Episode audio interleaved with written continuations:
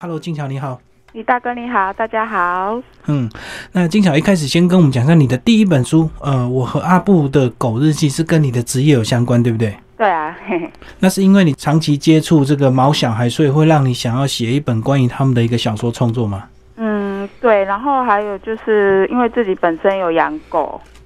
然后就想说，如果说把自己养狗的经验，然后再跟我临床上的经验搭在一起，应该可以写出一本，就是可以让就是小朋友提早知道一些养宠物的必须要的经验啊，还是会有一些什么历经的过程这样。嗯。不过这本书这个蛮特别，就是说从这个呃，主要是讲这个狗的最后，对不对？临终，而不是这个只有养狗前面的一个哦对喜悦。所以这个阿布是从他十四岁开始，呃，介绍。对，嘿，从他十四岁，就是里面的小主人觉得他觉得，哎，好像要帮啊他跟阿布记录一些事情，来开始写这样。嗯，然后就是慢慢发现他有很多异状了，就嗯带去检查。然后中间还有阿公的这个角色，先跟我们讲一下他们三个的一个关系，好不好？这个故事的话，这个主人小主人的话，他是类似说住阿公家，然后阿公是住在比较乡下的地方，啊，他的爸爸妈妈算住在比较都市，所以他没有跟爸爸妈妈住在一起，反而是说到乡下，然后带着他的狗跟阿公他们住在一起。嗯那本身如果说像嗯、呃现在比较就是年轻人的话，一般来讲养狗猫都还是会就是会想要说带到动物医院检查，然后生病看病嘛。对，可是有时候老一辈的人他们会觉得，哎，狗好像就是蛮健康的，然后如果说有什么病，好像带出去外面散个步，吃个草回来就会好了。嗯嗯啊，所以在这一方面，阿公跟主人小主人的话，他就会有一个观念上的落差。嗯啊，所以当他的狗老的时候，需要去看医生的时候，阿公他原本就是都是持反对的意见，这样 就觉得浪费钱嘛。也是会有。所以以前狗那个身体不舒服，自己会去吃一些草药，是他们的一个天性嘛。嗯，是不是老人家的认为其实算是一种生理上的反应吧？因为他觉得他不舒服，他想吐，啊，嗯他去吃一些草之后，他觉得让他可以吐出来比较舒服，嗯所以他不是说他会去找他是草药还是干嘛，是因为他想要帮自己催吐。哦，嘿嘿啊，可是因为现在有时候你那个环境，他们可能会就是喷一些除虫剂啊，干嘛？那反而可能会造成一些危险，这样。可在整个这个时间的演变，其实只有大概半年的一个时间，对不对？哦，对，呃，嗯，就是从七月一直到寒假，然后最后阿布离开这样子。嗯呃，这中间这个主人跟阿公，好像他们的心态跟行为都有些改变哦，嗯包尤其是阿公应该比较明 显。他明明很爱孙子，也很爱这个呃阿布，可是他又表现的就是有时候会让人家难以理解这样。嗯，我觉得，诶、阿公的话，他是个对啊，我觉得阿公他是个角色很鲜明的一个人吧，而且像我们的像我阿公啊，他们对爸爸那一代，他们不会讲多少话，可话是他不们多，对孙子嗯就很有爱，哦， 你应该也知道吧？对啊，嗯，对啊，像我们家小朋友回去，他阿公会跟他一起看绘本呢。嗯，然后我问我先生说：“你爸爸有跟你一起看过绘本吗？”他说：“不，没有。 嗯嗯，”对，所以年龄差距越大的话，越没有距离感，就对。嗯，好像有。然后其实我觉得你说阿公他最后对狗的态度一个改变，我觉得，诶，应该是说养久了，有时候我们会被动物有一些就是他们天性本性。会觉得，哎、其实他们对我们真的就是一个忠心呐、然后一个对我们很服从，然后很爱我们的一个那个态度给改变了。嗯嗯。对，因为像我妈妈本来也是很怕猫，可是对养久之后，你会觉得，哎，它怎么都敢碰它，它怎么都那么喜欢它，都会找它了。所以我觉得，嗯，狗跟猫啊，一些宠物真的本身就有一种魅力吧。 是，嗯嗯，然后这个故事还是有一些同学的一些插曲进来，就对，哦，对，嗯，就让故事这个呃张力比较强一点。就是有个很讨厌的这个同 学，然后他养了狗，可是他因为太随便了，他都不喜欢绑链子。哦，嗯，对，其实这一点还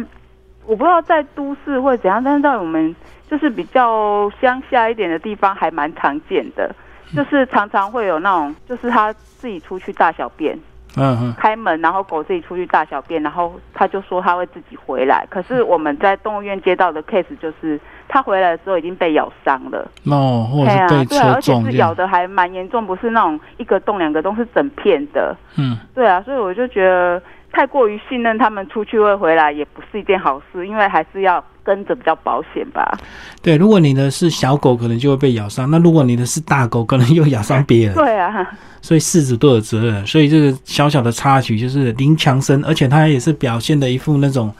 有点那个天兵天才的，讲话都不太经过大脑的那种。嗯哼哼。所以我在里面，他还算养过蛮多动物的，但结局好像都不是很好。应该是家里也是有点钱吧，所以就是有一嗯就一直养一直养，反正就是死掉了再养，死掉了再养。哦，对啊，嘿啊，所以这本书也是对小朋友的一个很好对宠物的一种生命教育，就是你该怎么样陪伴它。那如果说它真的生病了，呃，该看兽医的还是要看哦。嗯，对，病情有时候有时候是被主人拖到时间呐、对。啊嗯，对于比较紧张的主人，提早带他们来看医生的话，我们觉得是都还 OK，就是安抚一下客人的情绪。但是被拖到时间的话，就觉得呃有点可惜这样。可是有时候，如果你送兽医，万一这个它的症状比较大的话，可能要花好几万块，那是不是有些人就会舍不得？那就算了算了，带回去，然后就等它死就好。嗯，我觉得这个方面是可以衡量的、欸，嗯就是你自己可以，你经济压力多少，你可以跟医生讨论，嗯嗯那我们可以就是让，就是尽量也是让狗猫啊，在最后的阶段可以处于比较舒服的状态啊。对对嗯因为像很多朋友会透过朋友在问我说，哎、他们家的狗已经是癌症末期了，怎么那办？嗯问我对他问我说，那那怎么办？是到底要花多少钱去那个，在他那个呃要吃多少药，花多少钱做多少检查？那嗯我说，这就是你们之间必须要去衡量的一个点。你不可能说为他花了那么多钱嘛，但是你也不可能看着他那么不舒服啊。对对对，对啊，所以那个点到底是哪里，你要去取舍。嗯，因为有时候他们会，有的人会觉得，哎，好像我花很多钱也是在拖他的生命。对对对，但是，哎，我觉得有一点就是，至少让他在最后的那一段时间是比较舒服的。不要说，哎，如果说像这个，这个也是有关于说有考虑到是不是要安乐的问题。嗯嗯对对嗯，那你就要去评估说，哎，是你舍不得让他走，还是说他是真的这么痛苦需要走？嗯，这都很重要。对所以有钱跟没钱都有不同的处理方式，就对了。对啊，嘿啊，至少就是还是要处理，不能够 就让它那么痛苦，这样自己在那边挣扎。对啊，对啊，对啊，就是动物福利还是很重要的。所以最简单还是可以进行所谓的安乐死哦。那是不是要有一些程序？就是因为我们人安乐死是没有办法吵了很久的。那宠物的安乐死是怎么样？基本上还是会评估、哎，嗯，哎，比如说他已经是有的到癌症末期，也是跟人一样啊，他有的已经痛到他其实，嗯，有的最明显他认不得主人，对他已嗯经不认识主人，他的眼神都是空洞的，然后他整个晚上就一直叫。但是有时候你癌症，你也不知道你什么时候会离开嘛。对，但是如果到了这种阶段了，他已经认不得主人，他又晚上一直叫的话，就是考虑主人可能要考虑要不要放手的问题了。嗯嗯，对对，而且他有可能到最后，他其实就是哀痛，他就不不会想吃东西了啊。嗯对啊，，所以也是会去进行各方面的评估。嗯。对，然后里面还有一个小小的美食是肉燥 饭，是台南在地美食嘛？本人超爱的。啊，你为什么把它写进去？是宠物不是它只能吃罐头嘛，不能吃我们人类的东西？ 但是我觉得有时候呃阿公像阿公他们有有一些老一辈人的观念，他们真的就像阿公他讲的那种，就是他现在不吃，他什么时候要吃？青菜像加我那的个剩之菜前剩我有个饭，同学，嗯我们都是兽医系的。那我们有个同学，他讲个很好笑，他说他也是会给他的狗吃一些人食。为什么？如果说我们家的狗死掉 了，到天堂上去，他他可以至少跟那个一都一直吃饲料的狗说，我跟你讲，我有吃过什么什么什么什么。就炫耀一下就对 对了。，所以其实就是适量嘛，哈、不要过度就好嗯。对了。对对，然后还有就是担心会不会过敏的问题。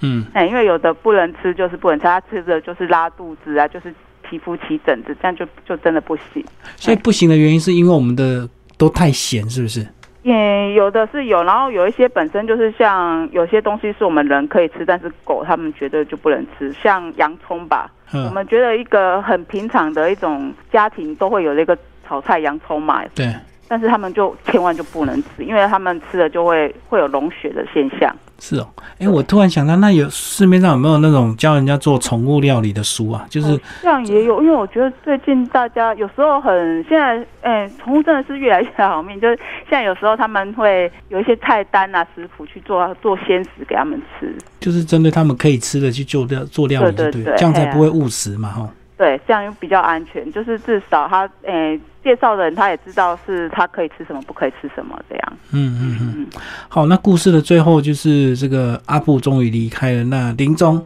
的一些观念，最后该怎么呃放，或者是怎么样去呃埋葬，它也是一个学问，对不对？对，而且我觉得我因为主线的话，阿布他的他这一条主线的话，其实肾脏病跟肝脏这这样的年老的病，有时候他其实拖起来会拖啦，会有一点时间。嗯，那其实他做主线的话，就是会给你有一个预防的心态。对，那其他其实螃蟹你会觉得，哎，他们像那个同学的哈士奇就被车撞死了，然后其实老师的狗好像也心脏病就死掉了。嗯都嗯，比他快早一点过世。那其实有一点就是，也是类似帮那个这个故事的主人打一些预防针，不要嗯说等他到最后一次面对，就是面对自己的狗死掉，他可能会整个打击太大。毕竟说陪了十四年的狗，嗯对。那其实我觉得有时候我们在养宠物的话，呃，它。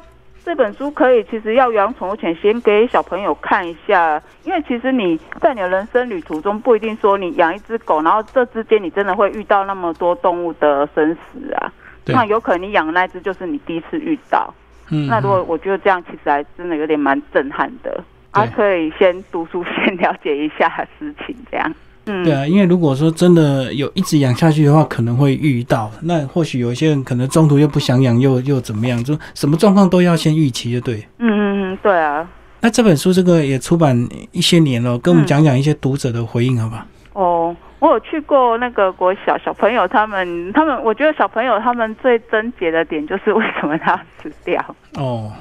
对就这他们结局不好我就觉得对他们有点就不能接受。嗯，对对，但是我觉得并不是说你要不要去接受这件事，而是这件事就是一定会发生，是啊，而没错是，要从中去学习怎么去面对吧。嗯嗯，对啊，我觉得，嗯，可能或者是我接触的小朋友比较小吧，大概三三四年级那个阶段，哦，对太他们小了一，开口就是问说，哎、他为什么要死掉这样？嗯嗯嗯，，对啊，其他的其他的就都还好，比较大一点的会接受，甚至说有养过养过狗的一些朋友啊，他们还没读到那个最后结局，他们读到那个老师狗死掉的时候，嗯我有个朋友他说他读到那里，他的眼泪就下来了，是，嗯，因为他自己本身有养狗，然后就就知道那种感觉，对，哦，你这本还是那一年的首奖哎，哦对。嗯，所以这个呃评审的一些回应，你看的怎么样？哦，我觉得老师他们蛮强的哎，因为好像有一个老师就说他学很写实，但是他们评的时候他不知道我是个 兽医师，嗯嗯 所以嗯我就觉得其实有一点就是，诶，因为我就本身写我的职业跟经验呐、所对以他没有啊，注意到，就对，就想说你怎么写的这么 好，就这么贴切，就对。对啊，所以我觉得老师看、看得还蛮蛮认真，然后真的很厉害。好，今天非常谢谢邱静巧为大家介绍我和阿布的狗日记，然后这本书九歌出版社，好，谢谢。谢谢。